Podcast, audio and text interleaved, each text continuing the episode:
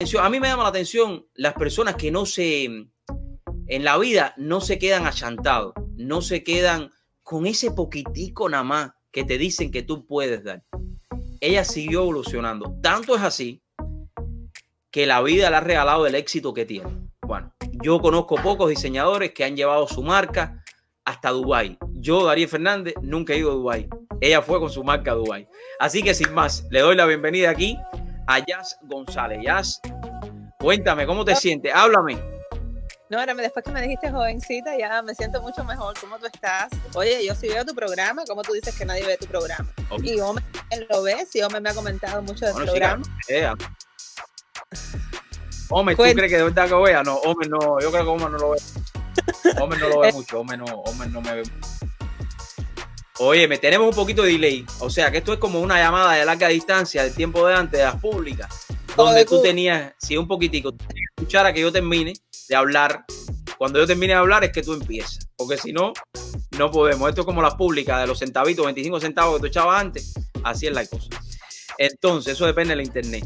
Óyeme, gracias por la oportunidad de tenerte aquí compartiendo con nosotros. Eh, creo que con tu poca edad, hasta cierto punto, eres joven. Yo creo que tú no llegas ni a tener 40 años, tienes como 35, 30 y pico por ahí. 35. 35, viste, el internet ya está mejor. Ya el internet Oye, ya tengo canas, te, debo confesar que tengo canas. Sí, te las pintas bien porque no se te nota las canas. Sí, mira, por ahí está. No, yo no me pinto el pelo, ahora me lo he dejado. ¿Sí? Sí, sí, sí. Pero sí tengo canas. Tengo, los otros días me las conté, tengo como. Tienes la edad de mi esposa. Tienes la edad de mi esposa, me siento. Tienes la misma edad de mi esposa. Y me siento de. Te sientes de 15. Yo les digo a las personas que tienen mucha edad, que tienen juventud acumulada. No, que parece que tienes 15 años. 15 años virado al revés sería 51. Pero bueno, Anyway, vamos a seguir aquí compartiendo contigo. Óyeme, cuéntame para todas aquellas personas. Voy a comenzar con la última pregunta que siempre hago, porque en el caso tuyo tú eres una persona que has inspirado a muchos también a quitar ese no del diccionario. ¿Quién es Yas González? Cuéntame. Bueno, yo eh, empecé mi carrera jovencita, eh, empecé mis estudios eh, estudiando periodismo y comunicaciones, luego hice locución y tú sabes que tuve una revista por muchos años donde escribía mis artículos, donde, bueno, era mi propia revista, así que eh, a través de la revista tenía mi sección de moda y a través de esa sesión de moda eh, empezó a llamarme la, atención lo que es eh, las ropas que me mandaban las boutiques, que yo de pronto veía eh, ropas que yo decía, coño, a esto le puedo cambiar un cuello, a esto le puedo poner otro tipo de manga. Y me empezó a despertar esa curiosidad de lo que es la moda como tal.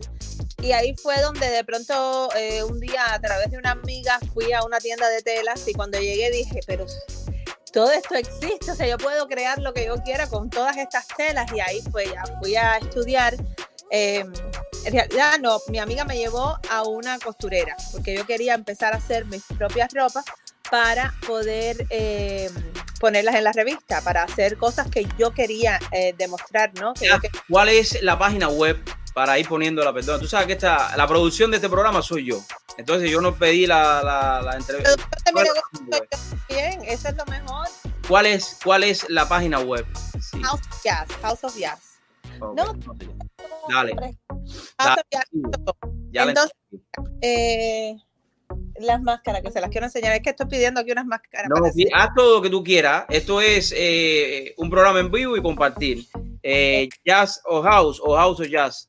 House of Jazz. Óyeme, entonces pues nada, fui a una costurera y la costurera empezó a decirme, con esta tela no puedes hacer esto, con esta no puedes hacer aquello, esto es imposible. Tú sabes que a mí decirme no es imposible. no, es. y yo me fui y estudié diseño de modas. Estuve cuatro años estudiando diseño de modas y hoy por hoy esa costurera trabaja para mí. Y yo le dije, regresé a donde ella y le dije, mira, con esto sí se puede hacer esto si lo cortas así, así, así, así. Y ahí ella se quedó y me dijo, ah, mira, no pensé en eso. me metí cuatro años estudiando para venir ahora y que tú me digas que no pensaste en eso. Entonces, pues nada, em, empecé siendo madre soltera, eh, con mi hijito ahí luchando y luchando como tenemos que, que, hacer muchos eh, cubanos que venimos. Yo vine de pequeña, pero lo viví con mis padres. ¿De qué parte de Cuba tú eras? De La Habana, de Víbora Park. ¿Del segundo piso o del primer piso? Porque todos los cubanos son de La Habana. arriba, no. no, no, no. Yo era de, de, de la víbora. De la víbora. Oye, ¿por qué tú dices, y es importante que le digas esto a las personas que van a estar mirando la entrevista? Eh, más de, tenemos ya más de 500 personas, 5000 personas conectadas, increíble. No, no, sí, ahora mismo, porque tú sabes que yo te traigo público. No, no, tú eres increíble lo que has traído acá. Yo te, voy a tener todo el tiempo aquí en el programa. La próxima tenemos que, mira, compartir una copita de vino. Claro, por supuesto. Para acá. Está bien, podemos hacer eso también, podemos compartir una copa de vino por aquí. Mira, eh, ¿por qué tú te quitaste el no de tu vida y dijiste, yo sí puedo luchar y yo sí lo puedo hacer sola, aunque tengo un niño y puedo hacer por él? ¿Qué, por qué eh, en tu vida no existe? La respuesta a eso es porque no tenía otra opción. No tenía otra opción. Era o hacía lo que tenía que hacer o hacía lo que tenía que hacer. Y cuando uno tiene un hijo y uno es sola, eh, madre soltera, y, tiene que luchar eh, sola, pues entonces eh, no tienes otra opción y tienes que, yo recuerdo que en mis, en mis comienzos, en mis comienzos yo decía, o hago las, los trajes de baño, yo le vendía ropa ya confeccionada a diferentes tiendas acá locales y recuerdo que todavía no sabía ni cambiarle el hilo a las máquinas industriales. Y yo ponía, mi abuela me ayudaba a poner los hilos y yo ponía un hilo rosado y luego mi abuela se iba. ¿Qué pasa? Que después yo no sabía cambiar el hilo y si tenía que coser un traje de baño rojo, yo lo hacía con el hilo rosado. Entonces la gente se pensaba que ese era mi diseño hasta que aprendí a cambiar el hilo así, uno por uno. Y tú le decías a la gente que ese es el diseño mío, ese es el diseño, porque mira, la manera que el hilo rosado combina con la tela es importante. Yo le mandaba las truzas y ellas me decían, ¿cómo se venden estos bikinis? Y entonces cuando ya llegaron, que un día me dije que ya aprendí, que empecé a hacerlo bien, la tela negra con filo negro, vino una vez una señora y me dijo, mira chica, estos bikinis no se me están vendiendo porque lo que vende es el contraste tan bonito que tú le das del color del hilo con la tela. Tú. Ay, Dios mío. Pero Entonces, es, así. Y eso, eh, una de las cosas que te voy a felicitar, la página web tuya tiene muy buen SEO. Nada más que puse House of Jazz, el Search Engine Optimization automáticamente me salió. Pero al punto donde iba, el marketing funciona así. Hay aquí que mi página, que son ¿Eh? hacer. ¿Cómo? mi, equipo que me trabaja mi página son los muchachos de Code Jazz, que es una compañía que de casualidad se llama Code Jazz. Eh, eso ayudó a que las contratase, pero... dígale que un día por el programa y comparto con ellos también. Claro. Y, y, podemos hacer negocios juntos en la compañía nosotros de marketing y de tecnología lo hacemos también. Nosotros tenemos muchas herramientas que le podemos dar para ellos. Bueno, pero este programa es tuyo, no es mío. Vamos a hablar contigo. Óyeme, eh, síguelo ahí entonces. El hilo, llegó el hilo, el color y te diste cuenta y me di cuenta de que, bueno, la gente en realidad lo que le gusta es cosas eh, innovadoras, cosas diferentes. Y pues nada, a través de, empecé a abrir mi tiendecita, eh, seguir luchando poco a poco hasta que, sabes que de pronto me, yo antes solamente hacía ropa a la medida. Venían las clientas y yo le hacía, le confeccionaba su ropa y se llevaban su vestido pero empezó a despertar eh, un poco en mí esto de hacer colecciones, hasta que una clienta me, me contrató para hacerle el vestido de, de, su boda y se iba a casar en Cuba. Y yo hacía 25 años no iba a Cuba. Entonces ella me invitó a que fuese a conocer el lugar donde se iba a casar, para la inspiración, el vestido, tal.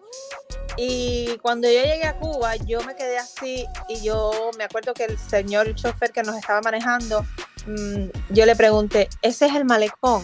Y me dice, sí. Y yo no soy ni dramática, ni muy emocional, ni nada. Claro. Yo soy un poco fuertecita, pero te juro que se me salieron las lágrimas y yo dije, wow, es que soy de aquí, lo sentí tan así.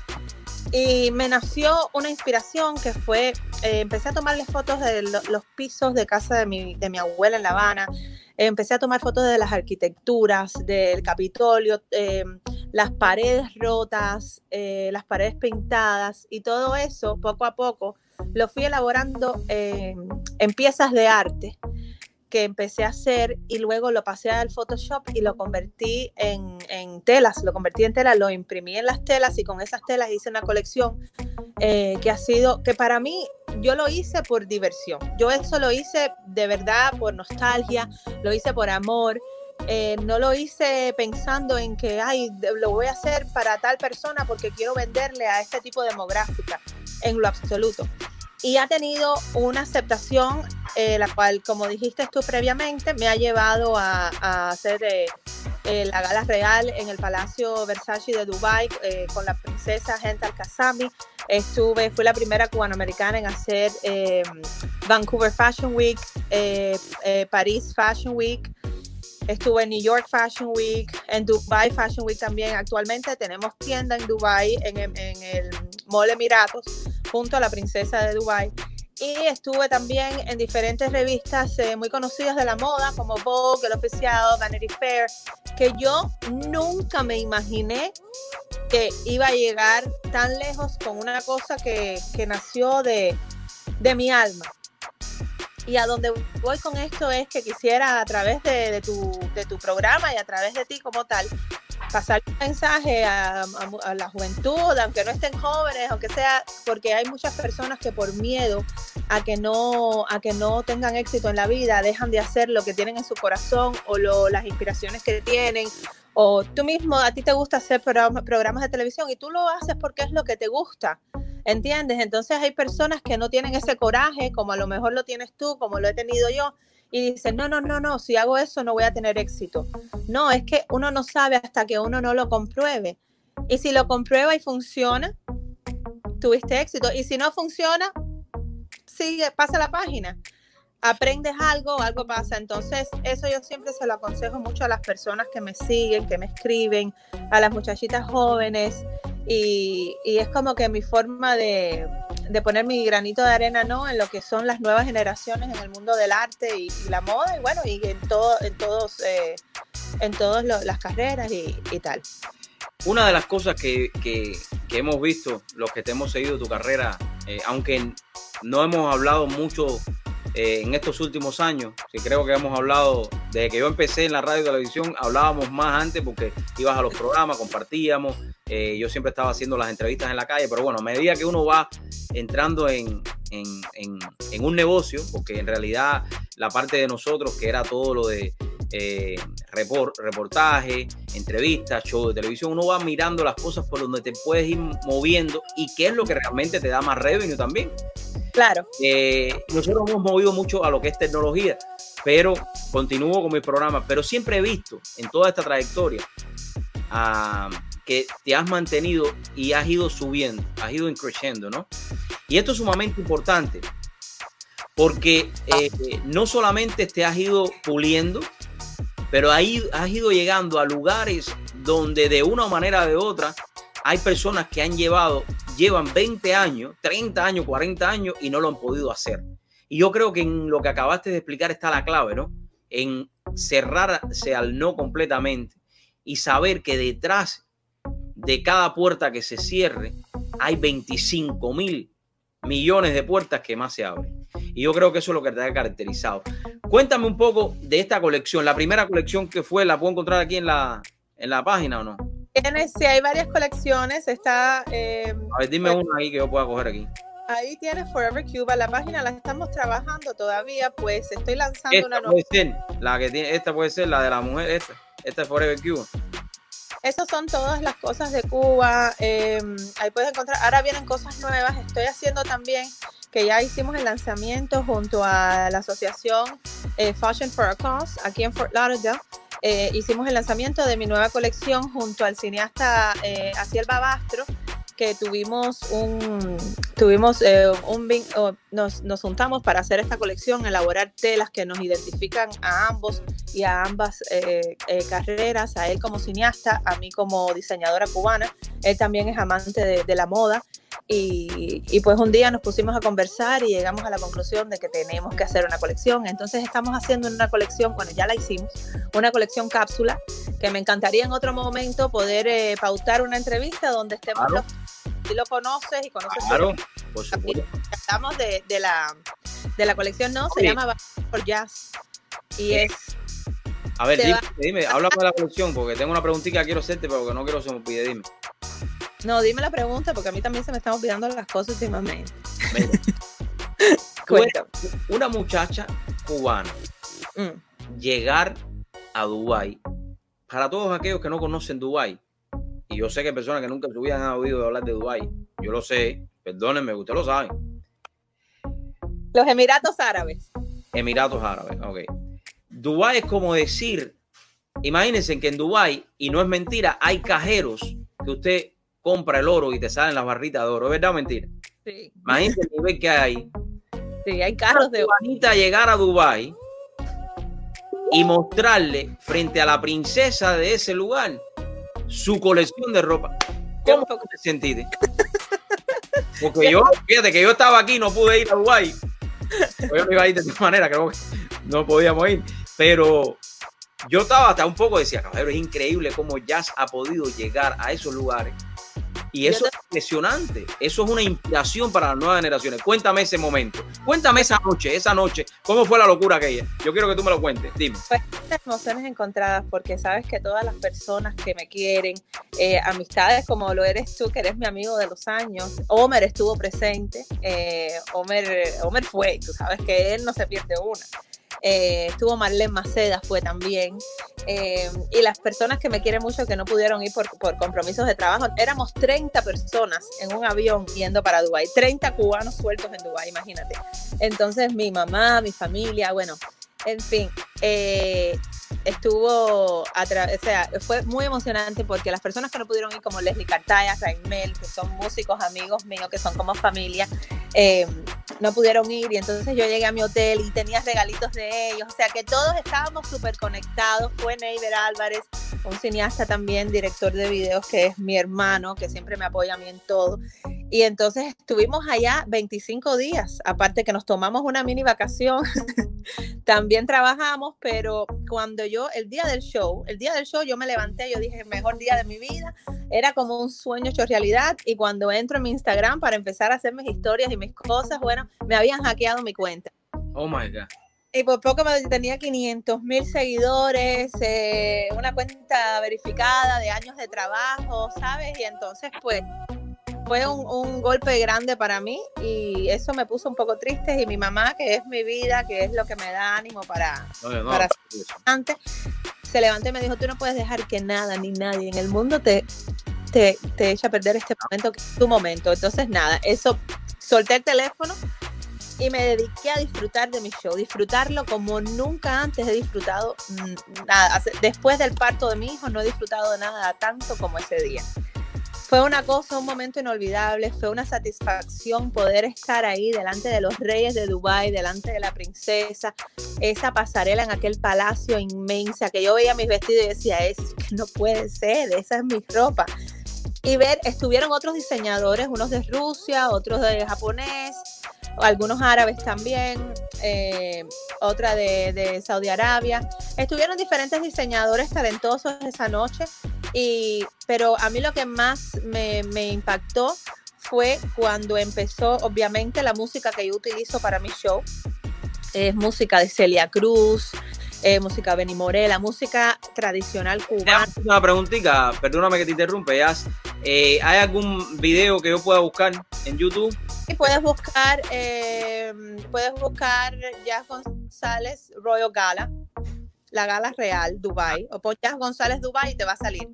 Yo presenté dos, yo presenté dos colecciones, una que hice inspirada en México y presenté la de Cuba cuando salió la música de, de, la colección mía de Cuba, que empezaron los diseños. Eh, yo, yo veía, no es ese el video, es, otro. debe salir, eh, a ver. yo, lo así. yo lo encuentro, sigue tú ahí que yo lo voy a buscar. Bueno, en fin, entonces, eh, cuando salió la música, yo de pronto yo me asomaba así por detrás de, bastidores y me asomé y vi que las personas, los árabes súper tapados, que ellos son súper, eh, que, o sea, las mujeres nada más pueden enseñar los ojos, es una cosa, y yo llevaba cosas sexy, ni tan sexy, pero llevaba cosas que para ellos es una falta de respeto y yo me arriesgué a llevarlo porque esa es, esa soy yo. Eso es lo que yo represento. Entonces yo no podía dejar de ser yo como diseñadora por tal de presentar mi colección en Dubai. Pues nada, cuando yo empecé a ver que todos, al sonar la música y salir la primera, la primer modelo, hicieron, estaban todos como que así, hicieron así. Como que todos se, se, se alertaron. Y, Analizó. Sí, y cuando yo eh, presentar eso, estaban al final del pasillo, estaban los reyes y la, la, princesa. Y yo decía, Ay, Dios mío, tú vas a ver que a mí me van a de aquí. Creo que ese. Cuando yo salí al final, que al final uno siempre la diseñadora sale, qué sé yo, y camina, a mí la boca me temblaba, las manos, yo decía... No, pero imagínate tú. ¿Y tu mamá qué decía? ¿Tu mamá qué decía? Bueno, espera, no me lo digas ahora. Creo que aquí tengo el video.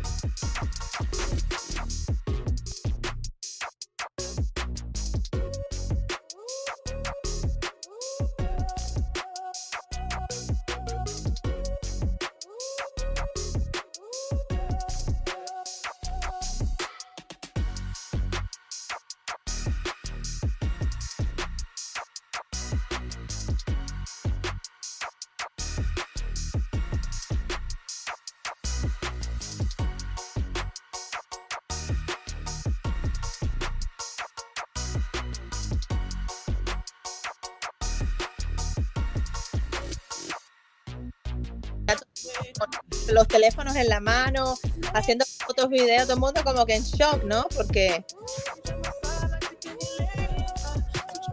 es falta, de respeto. Los hombros afuera, no, lo puse todo en pasarela. Al final de, de la pasarela, eh, donde pasa, bueno, no se ve ahí en este video, pero al final están los reyes y las princesas sentados, que es donde para la modelo cuando llega al final, pero Neighbor, mi, mi director, estaba sentadito en esa esquinita y él estaba, él decía, yo de aquí no me muevo porque cuando sacan las truzas esto se va a acabar. Esa es una pieza muy especial para mí, ya que tiene la cara de Celia Cruz. Y, y, pude llevar y ponerla ahí. Para mí fue un orgullo llevar a Celia representando lo que es la moda cubana en, en un momento tan histórico, ¿no? Siendo la primera cubanoamericana en hacer eso en Dubái, pues fue algo... Mira, esta pieza tiene más de 8.000 eh, plumas de pavo real y es completamente pintado a mano y también tiene unos 5.000 piedras Swarovski puestas en, en, el vestido. Lo que pasa que no se ve eh, en el video, no se ve. ¿Ese día pudiste vender algún vestido o no?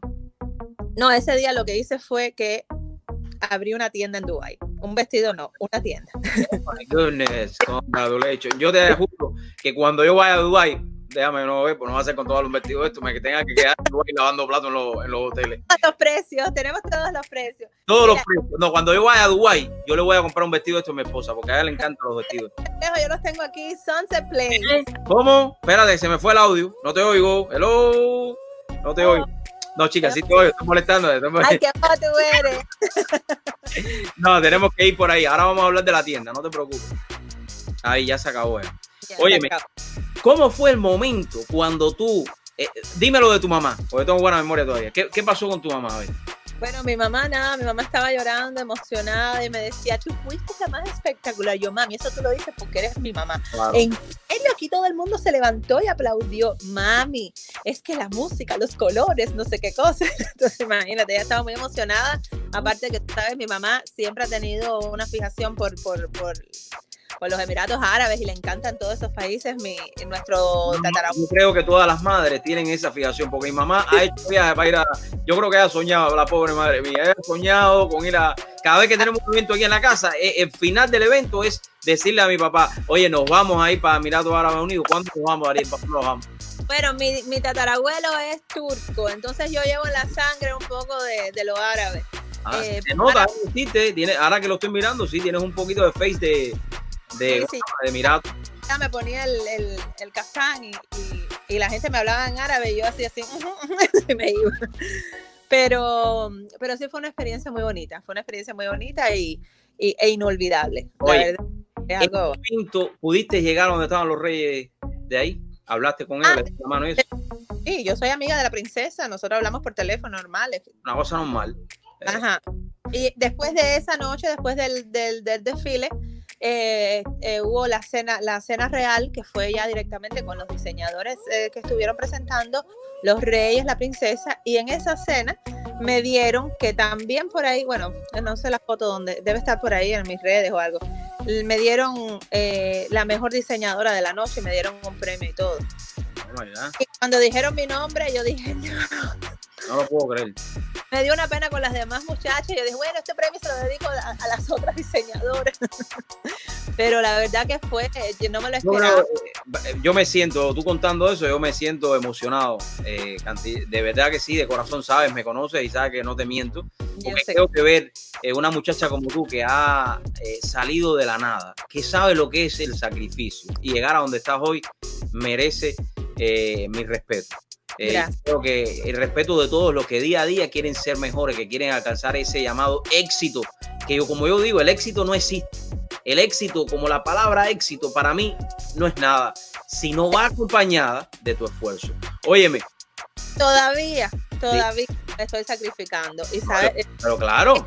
El éxito, ¿tú sabes cuál es el éxito de la vida? Hacer lo que uno ama. Pues el día que uno hace lo que uno ama, no trabajas más en tu vida. Exacto, exacto. es, es eso que yo sea millonaria, que no sé, porque en realidad no es, no es la realidad. Yo trabajo como todos trabajamos, eh, todos pasamos trabajo, todos eh, enfrentamos momentos difíciles, momentos bonitos, momentos emocionantes.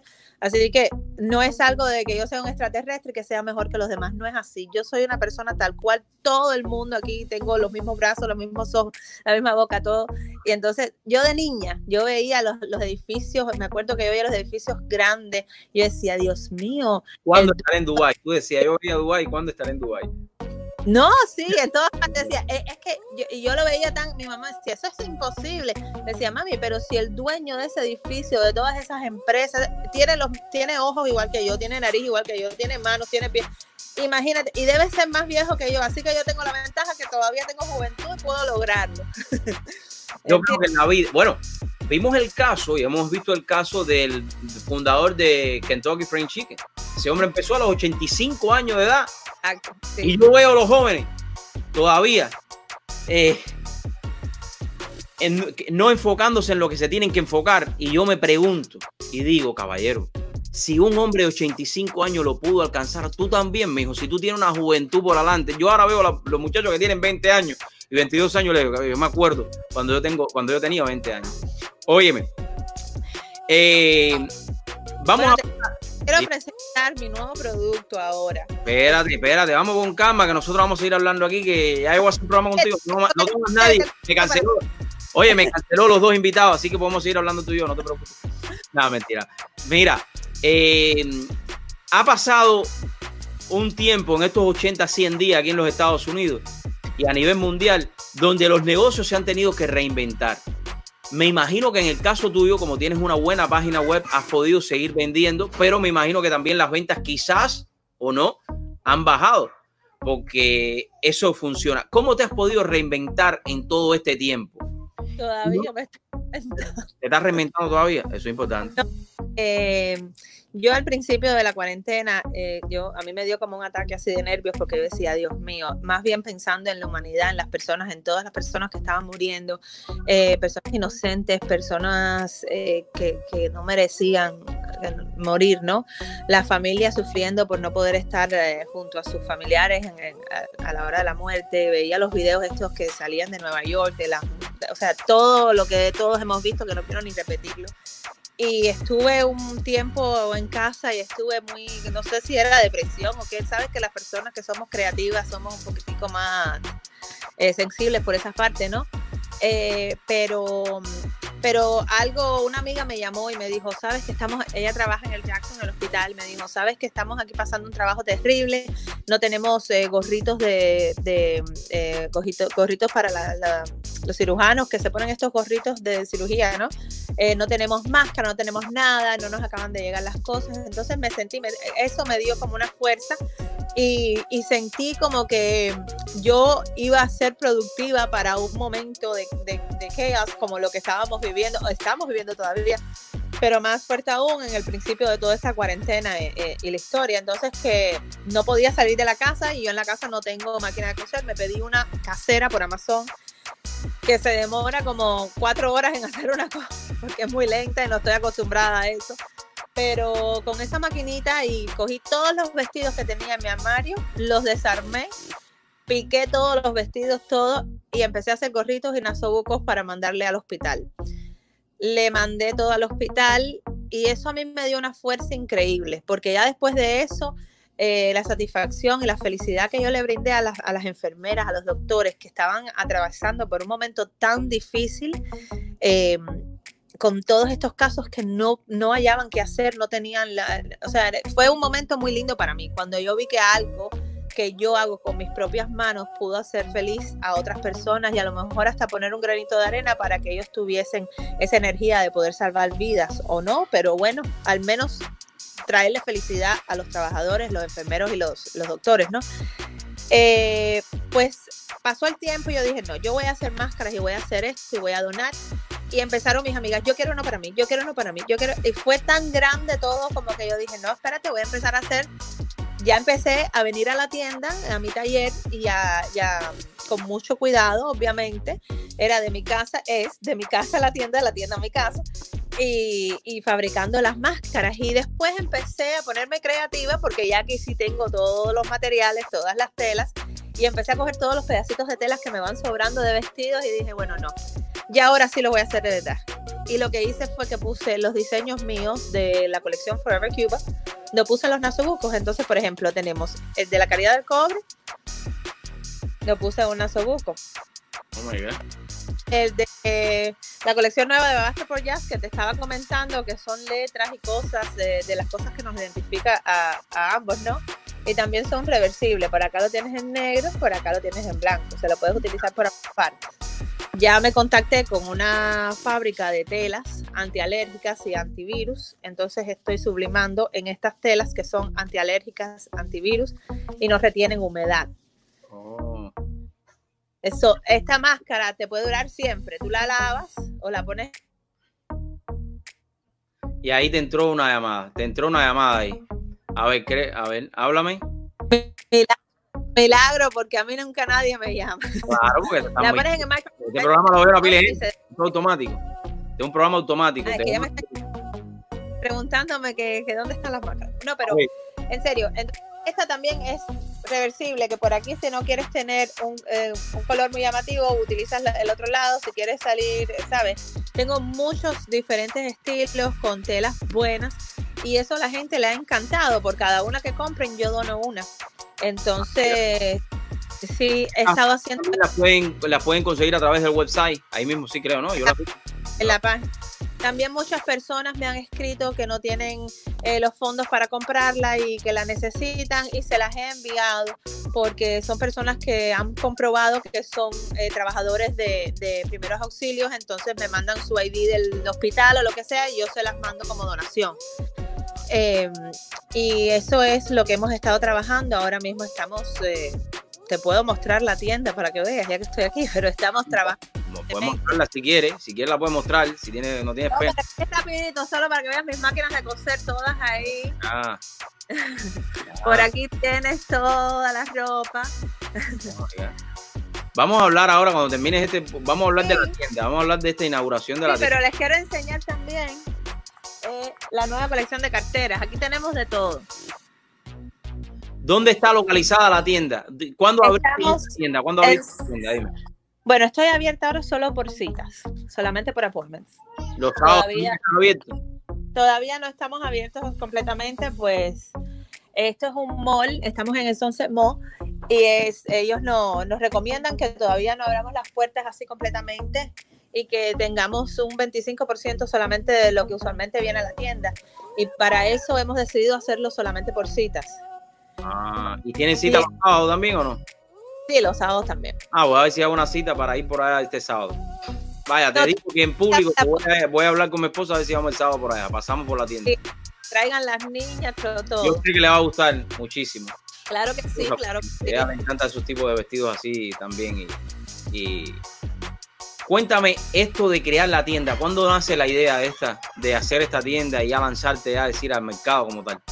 Bueno, lanzar la tienda fue eh, demanda de mis mismas clientes que me decían, Jazz, necesito ya ver cosas, porque iban a mi taller y yo tenía que sentarme a confeccionarle un vestido en el momento, y entonces yo las tengo muy mal criadas a todas ellas, y ya me tenían loca, habían días que yo tenía que irme a la casa, que hacer cosas, y pues me tenían ahí hasta las 12 de la noche cosiéndoles, y entonces yo dije, bueno, creo que es mejor idea tener una tienda donde yo pueda poner todos los vestidos y todas mis creaciones, y cuando viene la clienta, ella ve lo que hay aunque hay algunas que son más malcriadas que otras, igual, aunque vean algo que les guste, ellas siempre quieren que yo les haga algo. Pero bueno, em, también es, un, es como un museo donde yo tengo la oportunidad de exponer mi arte, de poner los cuadros que yo pinto antes de convertirlos en telas, sea la pieza principal estamos conversando con Jazz González. En este momento parece que alguien la llamó y se cayó un poquito la llamada. Jazz, vuelve a conectarte. Aquí eh, estoy. A ver, no, no te veo. Parece que va a tener que salir o volver a entrar, porque eso sucede cuando eh, realmente, a ver, no, se cayó. Vuelve a entrar. Déjame ver. No, se cayó. Vuelve, vuelve, vuelve a entrar.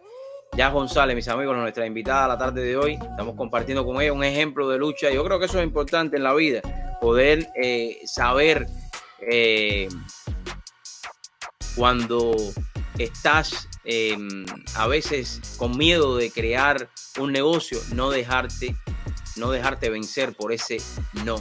Y ahí está la, clave al, al éxito ahí está ese momento que tú tienes que eh, concentrarte en ti mismo y decir, yo puedo hacerlo, yo quiero hacerlo y yo lo voy a hacer. Ahí encuentras el éxito, en eso. Así que creo que ya tenemos a Jax nuevamente aquí. Ya, dime, oye, que no te llamen más, por favor. que no te llamen más, por favor. Para ver si terminamos. Entonces, los clientes fueron los que te emocionaron a crear tu propia tienda. Y ahí nació este sueño. También. Y en la tienda lo que, lo que más le gusta a la gente es que tengo el taller junto con la tienda así abierto. O sea, que es como llegar a un restaurante donde tú puedes ver la cocina y cómo te hacen tu plato.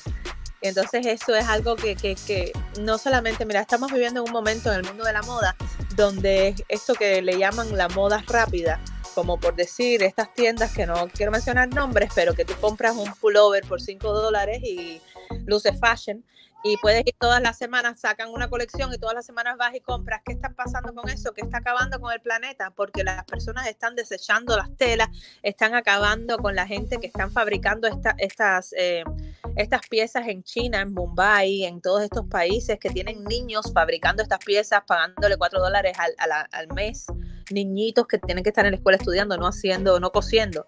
Entonces, em, el CMDA, que es la Asociación eh, de, la Moda de América, ha creado, después de este, del coronavirus, ha creado em, que Gucci ya lo está haciendo, Louis Vuitton lo está haciendo. Antes era seis temporadas al año y estas tiendas de fast fashion, Zara, H&M, todas estas tiendas que venden al por, o sea, cantidades muy baratas, hacen colecciones todas las semanas. Entonces, ahora en el mundo de la moda van a haber dos colecciones por año están, eh, estamos trabajando todos los diseñadores en lo que es la sostenibilidad. Entonces, si lo dije bien en el inglés. Eh, eh, dilo rápido, dilo rápido, eso se entiende. en inglés lo sé decir, pero en español no me sale muy bien. a mí que lo repita, que ya no me acuerdo lo que dije. Pero eso mismo. a ver cómo es, vamos a verlo repetir. A ver cómo es. Nunca, nunca. Ah, sí, yo sé. Es, cuidar el medio ambiente. Cuidar el medio ambiente. Hablando del tema serio y eh, no hacer ropa, o sea, utilizar, volverse a poner la ropa.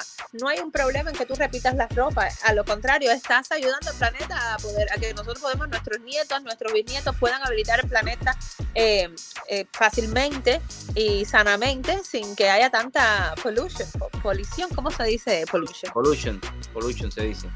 Español, mío, en español. En español es mucha contaminación. Sí, yo lo voy a buscar después. Bueno. mucha contaminación. En español se dice así. Lo voy a buscar aquí un momentico ahora. Pollution. En español se dice así. Sí. Queremos producir bien, pero queremos vivir en un mundo sano. Eh, queremos vivir en un lugar, eh, queremos crear un lugar bonito, eh, feliz para nuestros nietos, nuestros bisnietos, lo que sea. Entonces, por eso yo creo que una colección, dos colecciones al año es suficiente, porque, a ver, dime, tú te puedes poner, sobre todo en Miami, tenemos una temporada. En Miami siempre es el, mismo tiempo, tenemos dos días de invierno en enero, si acaso. Eh, entonces estamos trabajando en base a eso, en no, no malgastar tanto las telas, las ropas, en que te compras una pieza de ropa que signifique algo. Entonces las clientas se sienten identificadas porque vienen y yo les creo esa pieza de ropa y ese vestido significa algo para ella porque fue hecho para ella con amor, fue hecho a su medida, fue hecho pensando en su forma, en su cuerpo. Un poco, un poco como retomar lo que se hacía antes, que tú ibas al sastre y te hacía tu traje y ese era el traje exacto, tuyo. Exacto, exactamente. Oye, te tengo que hacer un traje. Tú sabes que a mí me gusta más hacer ropa de hombre que de mujer. Ah, mira.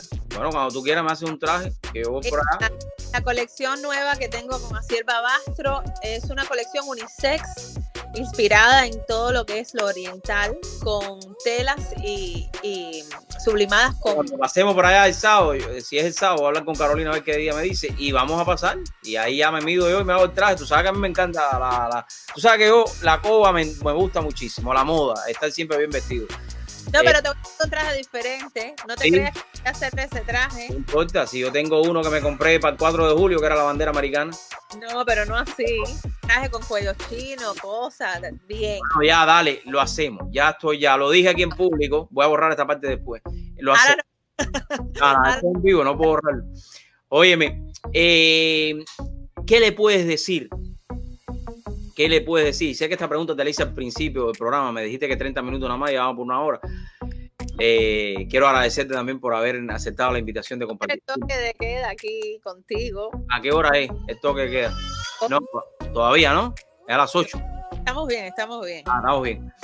¿Qué le puedes decir a todas esas nuevas generaciones, a todos esos mm, entrepreneurs que hasta cierto punto quieren seguir tus pasos y quieren también alcanzar el éxito en sus vidas? Que no dejen de soñar, que no dejen de soñar, que hagan lo imposible por seguir sus sueños, que eso es lo que es, lo que uno ama hacer es lo que vas es lo que te va a funcionar. El éxito está en hacer lo que uno ama. No quiere decir que dejes tu trabajo, que dejes de pagar tus cuentas, porque obviamente tenemos que mantenernos y tal. Pero, por ejemplo, si trabajas de 9 a 5 para poder mantenerte y vivir y tener dinero, y de pronto tu sueño es pintar, entonces trata de organizarte de forma que de, 7 de la noche a 10 de la noche, pues te dedicas a hacer eso y así poco a poco organizar tu día y hacer un poco de todo. Si tienes padres o tienes amistades o tienes alguien, un esposo que te apoye, pues dedícate a tu, a tu hobby, a tu pasatiempos, dedícate a eso 100% y hazlo con amor y pasión, que si uno hace lo que uno ama, número uno, no trabaja más en su vida y número dos, va a tener éxito. Oye, en una sola palabra, una sola palabra, y esta es la última pregunta, en una sola palabra, ¿qué significa el éxito en tu vida? Dame una sola palabra, no me digas dos ni tres, una sola palabra nada más. Una sola palabra de lo que significa el éxito en mi vida. Ah mi trabajo, hacer lo que amo todos los días. Es Ay, te dije una pila de palabras. El éxito en mi vida significa diseño. Ahí está. Oye, gracias por la oportunidad y nos vemos el sábado por allá. Voy a hablar con Carolina y después te confirmo. ¿Ok? okay. Besos, gracias. compartir. Saludos a tu mami y a todos por ahí. Dios lo, Dios lo bendiga. Amigos, eso es luchar, trabajar y poder alcanzar lo que tú quieras. Tú lo puedes hacer. Y el que te diga que no, dile que está completamente equivocado.